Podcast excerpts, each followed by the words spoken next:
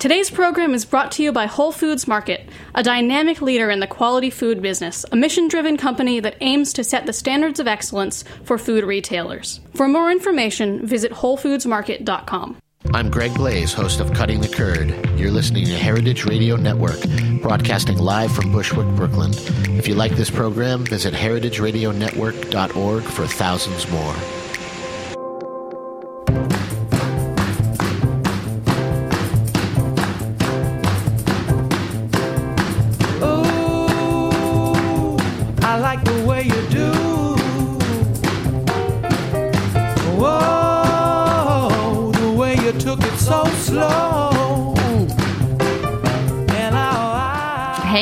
Listen to Heritage Radio Network.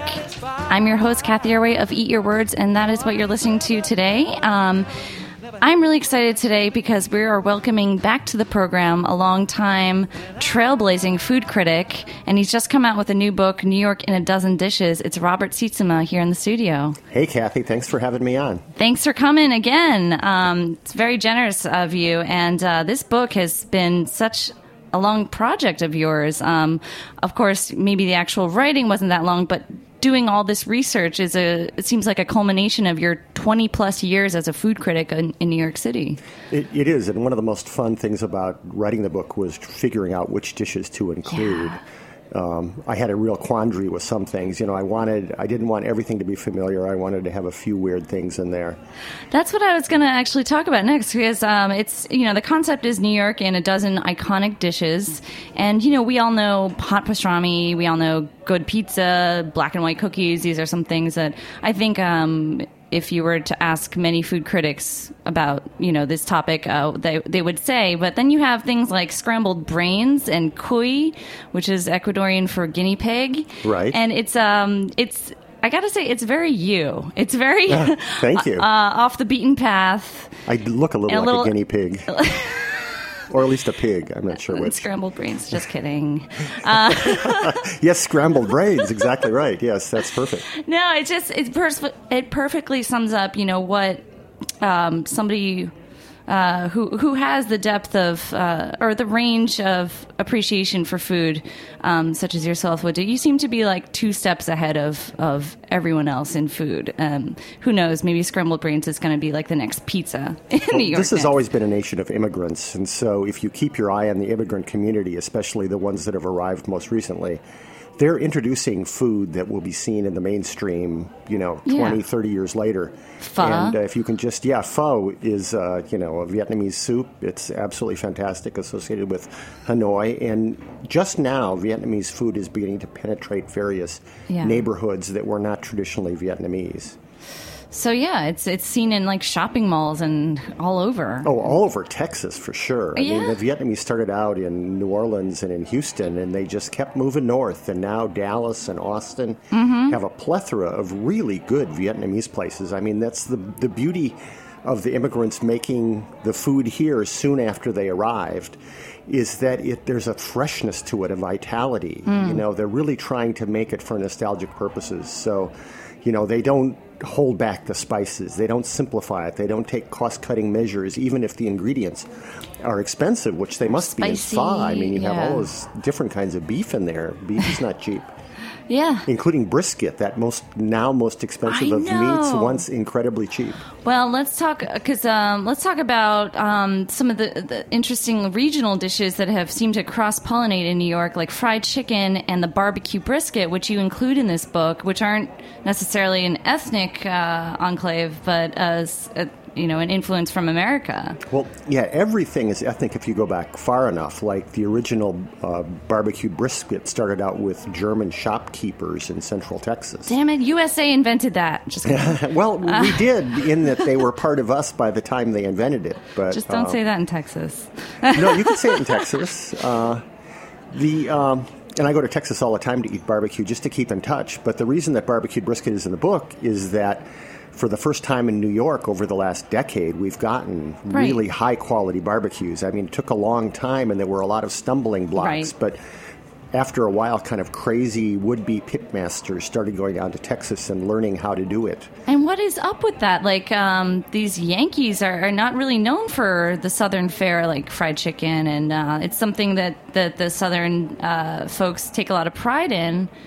Um, why did this happen? I mean, don't we have a lot of ethnic food and other food to explore? I mean, f- brisket. And- oh, we do, but um, the thing about fried chicken and brisket and stuff like that is that they're very homey, homely, I should say, because I hate mm. the word homey.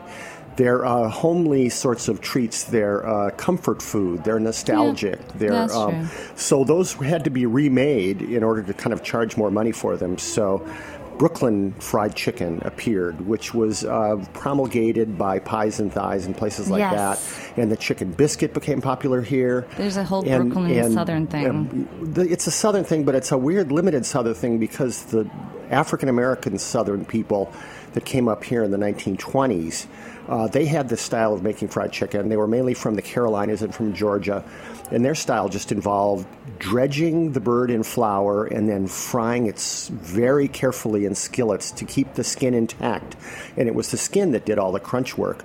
Whereas the Brooklyn hipster cooks, they insist Batter. upon this brining and battering. Yeah. And brining, I mean, this is why I don't like pies and thighs as well as Mitchell's in Prospect Heights, mm-hmm. for example in that pies and thighs, pies and thighs birds, and the birds at a lot of these nouveau places, um, they have this plump breast that's absorbed all of this marinade, and some sometimes it, they use execrable marinades like uh, sweet tea and stuff like that, what? And, and, making it like a marshmallow. I mean, I don't like my chicken to be fork tender. I like it to have a little sinew and uh, and allow you to exercise yeah. your chompers. I know what you mean. I think that's usually called country fried when they do all that kind of really.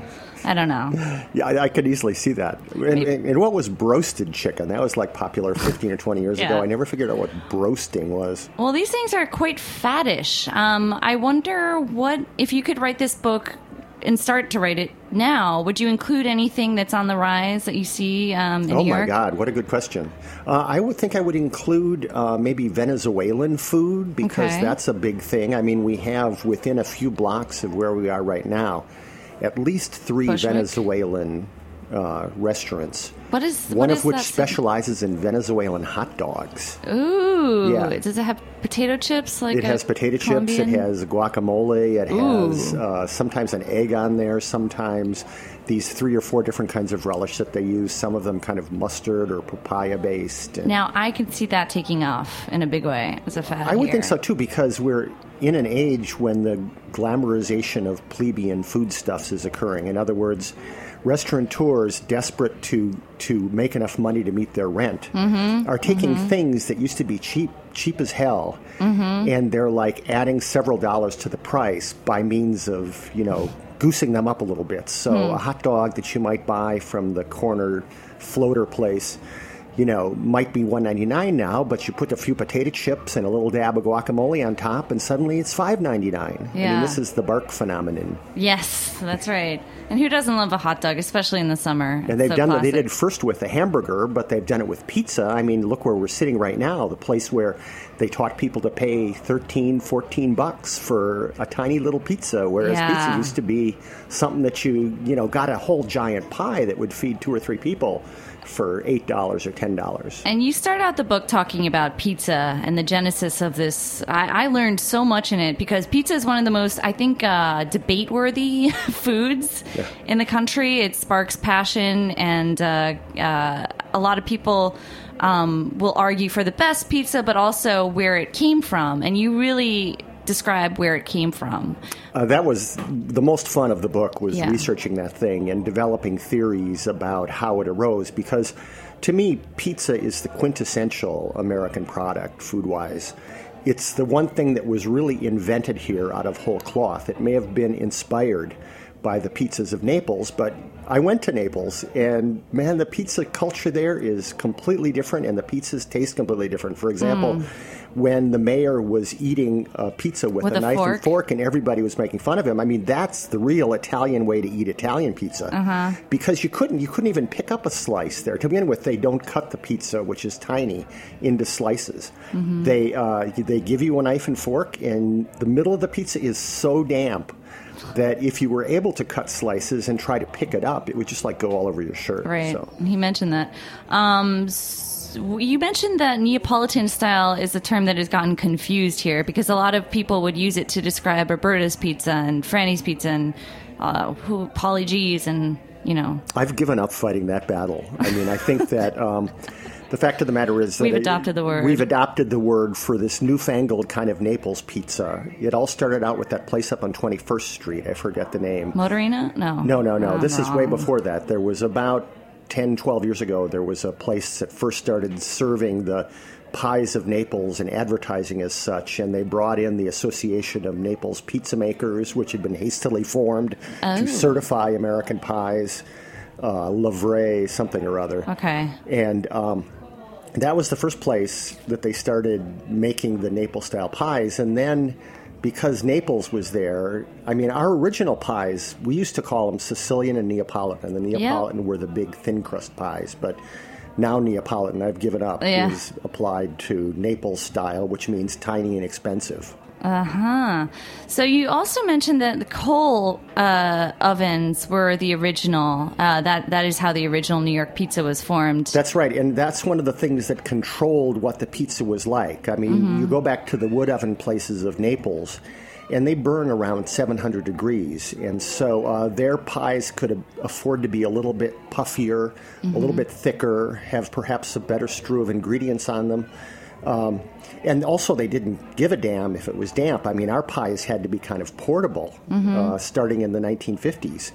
So, um, so those early pies, because they were done in a coal oven, which is what uh, was the fuel used in all of the local bakeries on the Lower East Side, um, they had to be really thin and they couldn't have a lot of ingredients on top of them, or otherwise the outside would burn and the inside would remain uncooked. Uh-huh. So they developed a style of these thin crust, very thin crust pies, and that's what still characterizes the best American pizza. Right, right. Um, and just to be sure, like that began Well, I'm with. seeing pizzas going by the window Uh, here. I'm I know, very apt place for this conversation. But nowadays, people can't use um, coal burning. Like you can't open a restaurant with coal. No, but some of our oldest pizza parlors, including Patsy's and John's and Lombardi's, uh, still, Still have, have their that? coal oven. and it's it's one of the weirdest thing on Bleecker Street to be walking in the morning past John's and to see them with the coal scuttle, you know, dumping coal down this chute, and it's like, is this 1920? But meanwhile, people are opening wood burning ovens because that's still acceptable by law.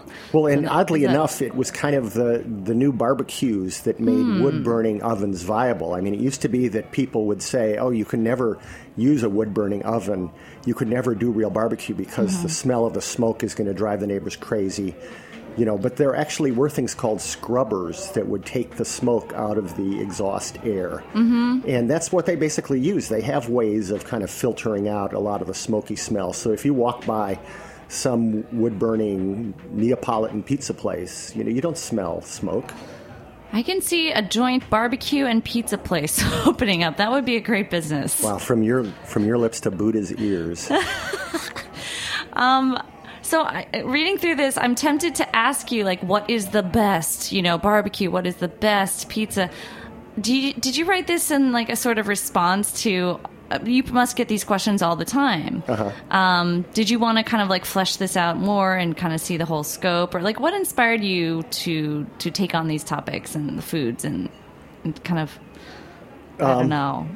Was it just to set the story right because there's so much misunderstanding, or did you want to declare like your favorites, or well, I really almost started out to write a memoir of my experience in food. that's one of my favorite parts the- is when you have the memoir stuff. Yeah. the, the topic got kind of mutated so that the focus was on the dishes that define the city, but I managed to slip in some personal details. And I've spent my entire career avoiding revealing things about myself. So I thought if I put them in a book, maybe someone would buy it.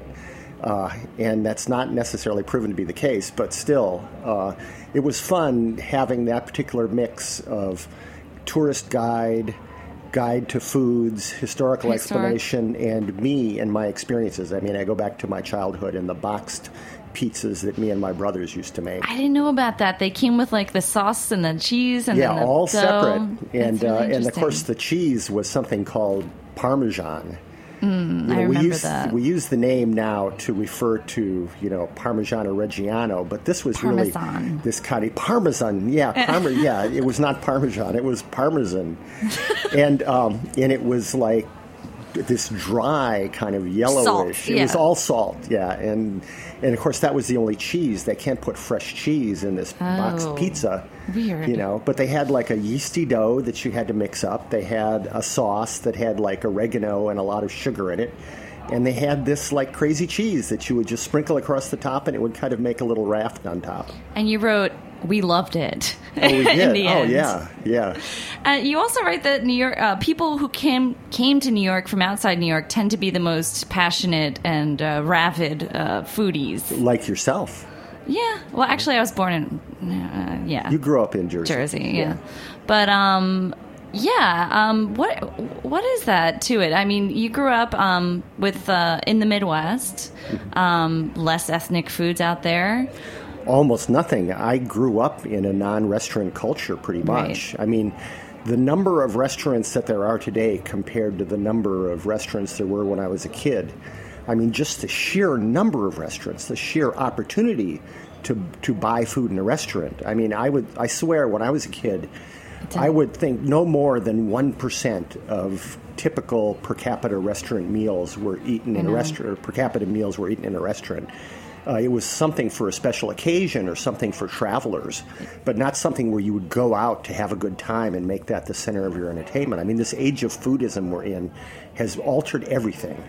And um, so, yeah, when I was a kid, man, the best you could do in a restaurant was maybe a hamburger and french fries, which we, of course, loved, or mm-hmm. Chinese food was another of the options.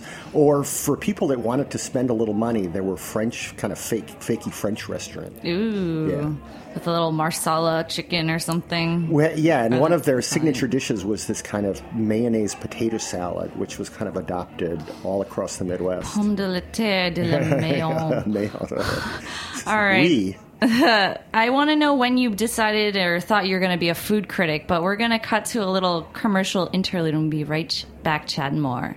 That, that was a cliffhanger. yeah, nice.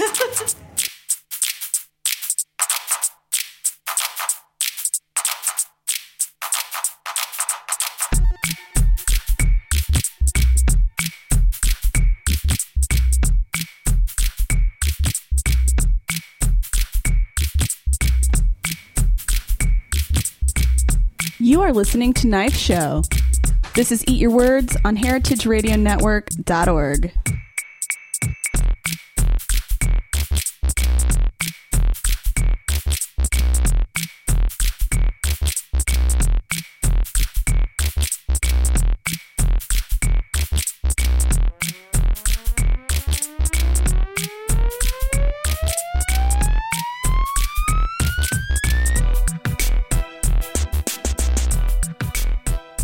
Today's program has been brought to you by Whole Foods Market. Are you a locavore? Our Northeast regional forager for Whole Foods Market sure is. She spends her time traveling around the New York City metro area sourcing the best new or interesting artisanal and handcrafted local products for our purchasing teams at the local store level. Part of our commitment to our local suppliers includes assisting them with the process of getting their products sold at our stores. Whether it's suggesting packaging designs, pricing, or distribution methods, she's helping some of the area's best new products reach savvy shoppers at Whole Foods Market stores. Today, New York. Tomorrow, the world. For more information, visit WholeFoodsMarket.com. This is Brandon Hoy, co-owner of Roberta's, and you're listening to HeritageRadioNetwork.org. Hey, we're back chatting more with Robert Sietsema about his new book, New York in a Dozen Dishes. Um, but just to, sorry, um, just to get Had to back. get the microphone around here. so, uh, when did you decide you were going to be a food critic? Cr- you know what I mean. Yes, um, I didn't decide. It picked me. Um, Mm-hmm. It back then, at least, when I started, which is maybe 25 years ago, You started a zine at first. Um, I started a zine, and I started the zine because my parents had bought my daughter a computer, a PC. They were very computer forward. Uh-huh. And uh, it's hard to believe the pre computer age or the pre cell phone age, but these are things that have been introduced to the general population only recently, really. Mm-hmm. So 25 years ago, it was weird to have a computer in a house. You know, a computer was something that was at that time being adopted into workplaces. And I made my living as a, uh, a secretary, a temporary secretary who would go, in common with my other friends in the East Village, uh, you know, we could kind of type, and we would go into these places where they had these computers, and all of the old-fashioned secretaries were like afraid of them, and they and they just refused to use them. Um, and so we would go in there and get like as much as twenty dollars an hour. You know, and we'd have to think on our feet because there were like five or six different kinds of word processing programs, and all of them had different F key, uh, you know, Oh commands.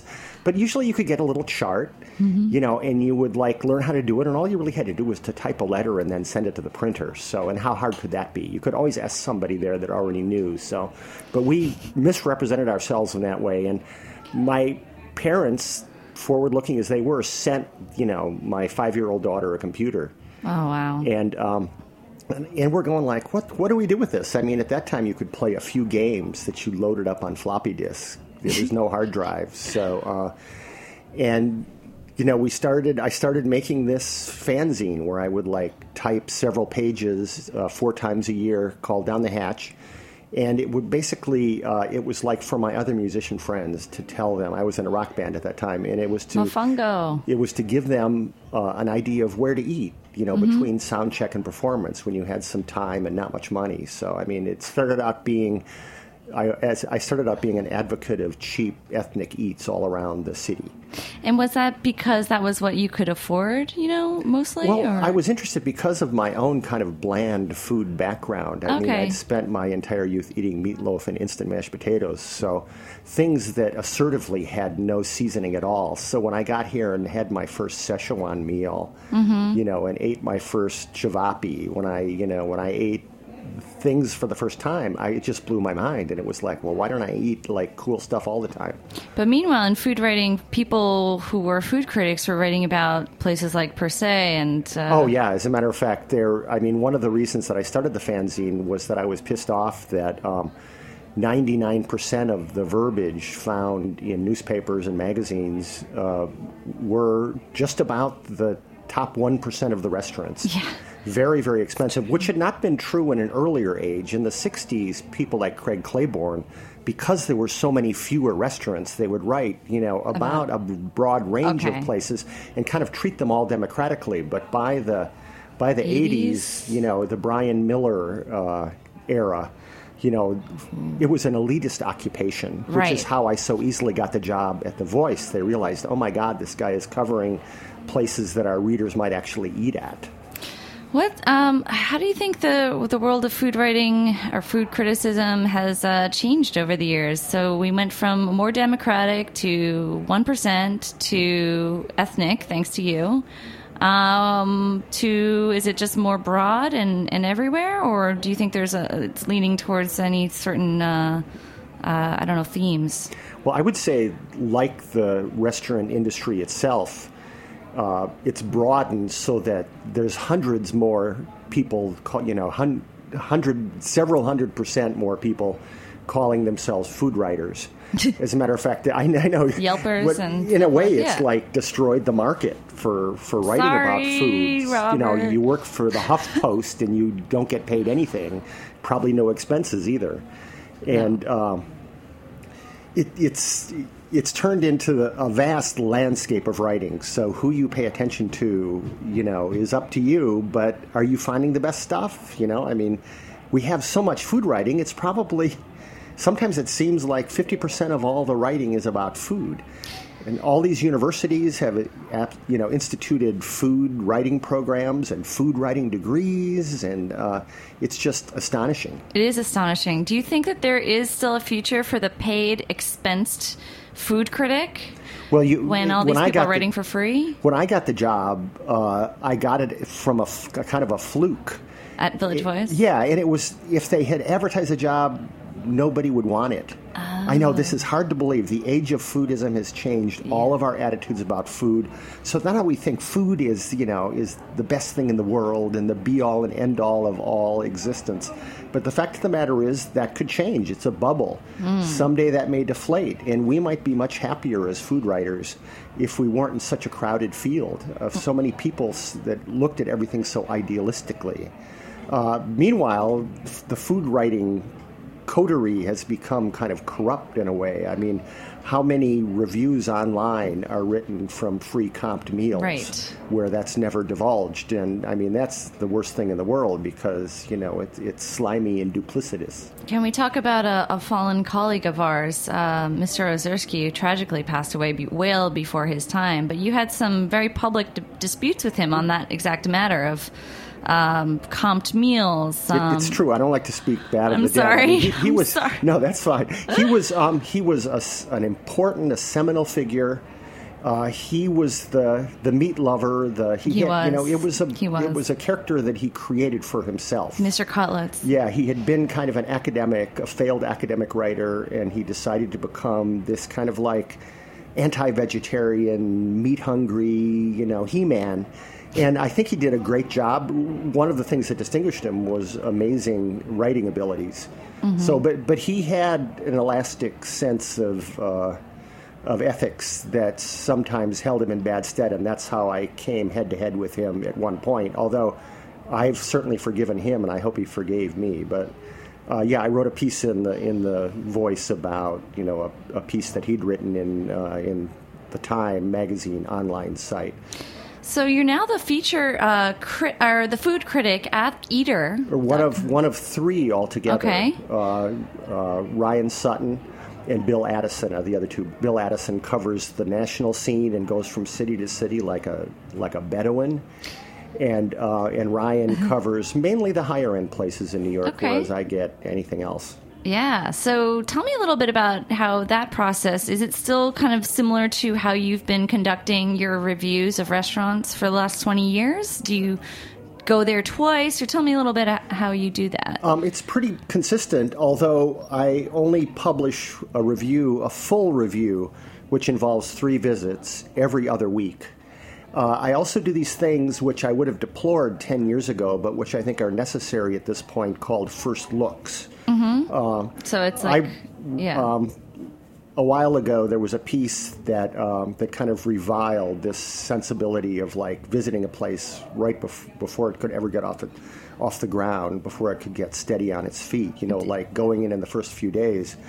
On the other hand, that's what the public wants. they want to just check it out really um, Yeah, the half life of a restaurant has gotten shorter and shorter. My Oh, God, if you wait like three months or even six months to review a restaurant, it's not going to be there anymore. Mm. You know, and there's pop ups too. I mean, there's all sorts of kind of middle categories. Trucks. And, um, and what I do when I write the first looks is I try to be forgiving of, and I talk more about the good things, and but I mainly just give facts about the restaurant, things that Okay. people want to know. Is it BYOB?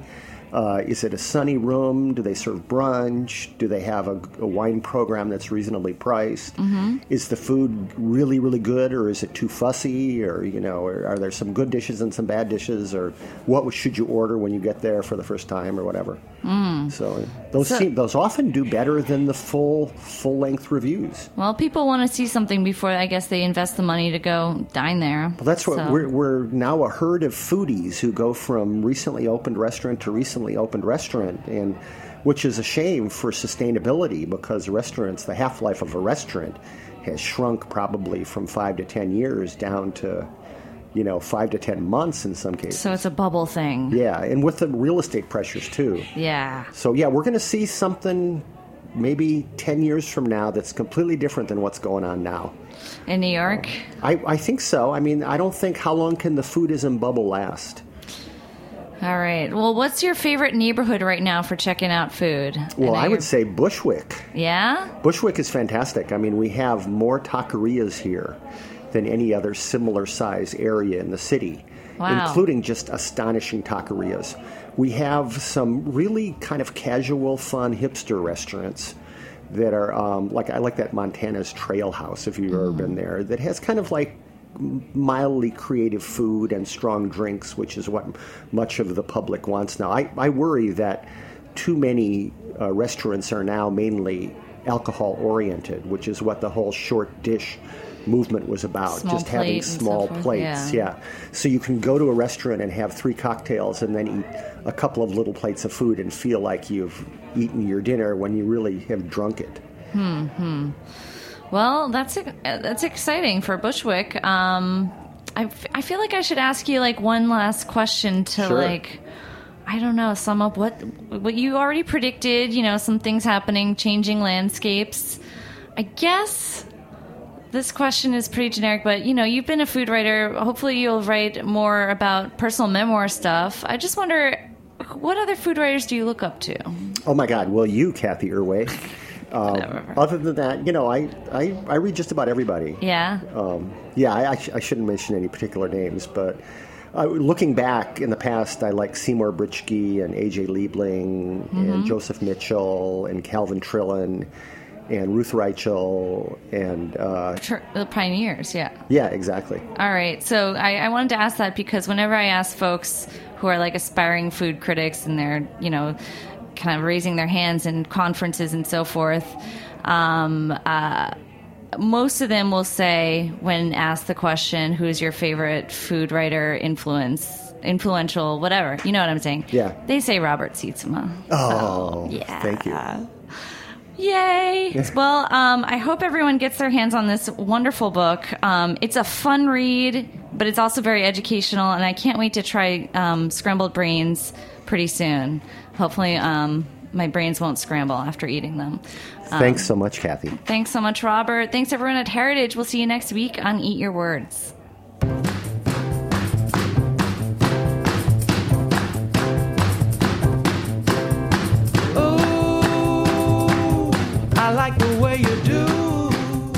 For listening to this program on heritageradionetwork.org. You can find all of our archive programs on our website or as podcasts in the iTunes Store by searching Heritage Radio Network. You can like us on Facebook and follow us on Twitter at heritage underscore radio. You can email us questions anytime at info at heritageradionetwork.org.